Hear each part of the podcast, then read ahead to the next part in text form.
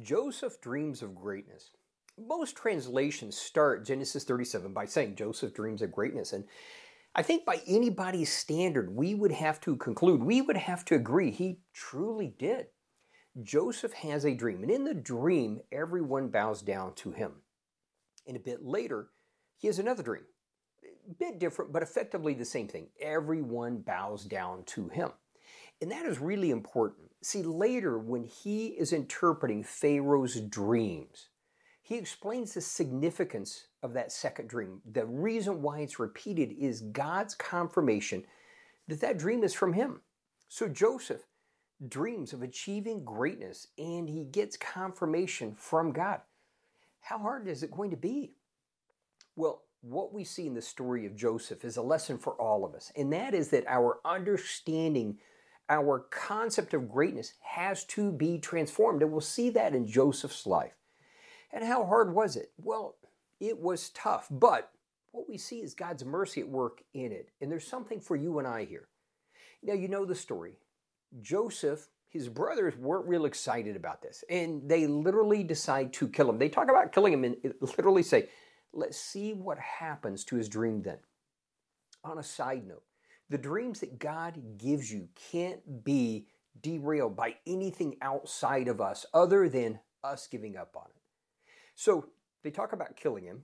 Ultimately, they decide to just sell him into slavery, like that's better. And in slavery, he excelled. Why? He had God's favor.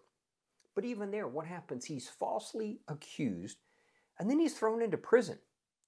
But there's something powerful for you and I there. See, when he's thrown into prison, it says God was with Joseph and showed him mercy. We need to understand that when God is at work in our lives, no matter how difficult, how challenging it may seem, God is there and there is mercy. He's not making it any harder than it needs to be. But the greater the dream, the greater the transformation that has to happen. Now, everybody loves the story of Joseph. Why? What happens? Overnight, Joseph goes from prison to power. He goes from prison to being governor of Egypt, the second most powerful person in the most powerful nation in the world at the time. I mean, really grasp that. He goes from prison to being effectively the second most powerful man in the entire world.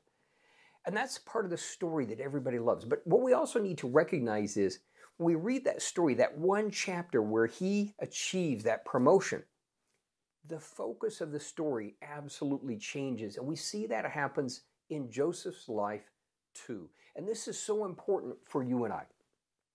See what happens. Eventually, Joseph is reunited with his family. And frankly, his brothers are worried he's going to take his revenge. The retribution is in the cards. But God has transformed Joseph's understanding of greatness. And he says something powerful to his brothers. It's important for you and I. And what he says is, you didn't do this to me. God did. God sent me here. God sent me ahead so that I could save many alive. But he goes on. And see, he understood.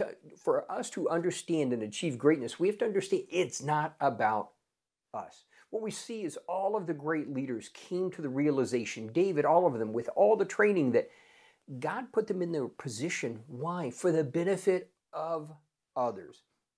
And Joseph says to his brothers, God sent me ahead to save many alive. And he goes on and says, to make a home for you so that you would become a mighty nation.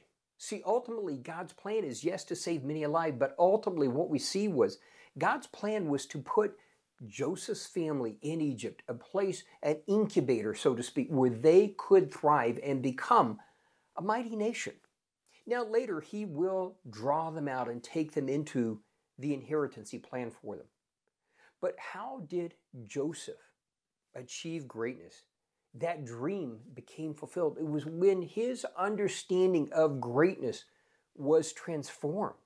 He understood it wasn't about him, but it was about the position God was using, how God was using him for the benefit of others.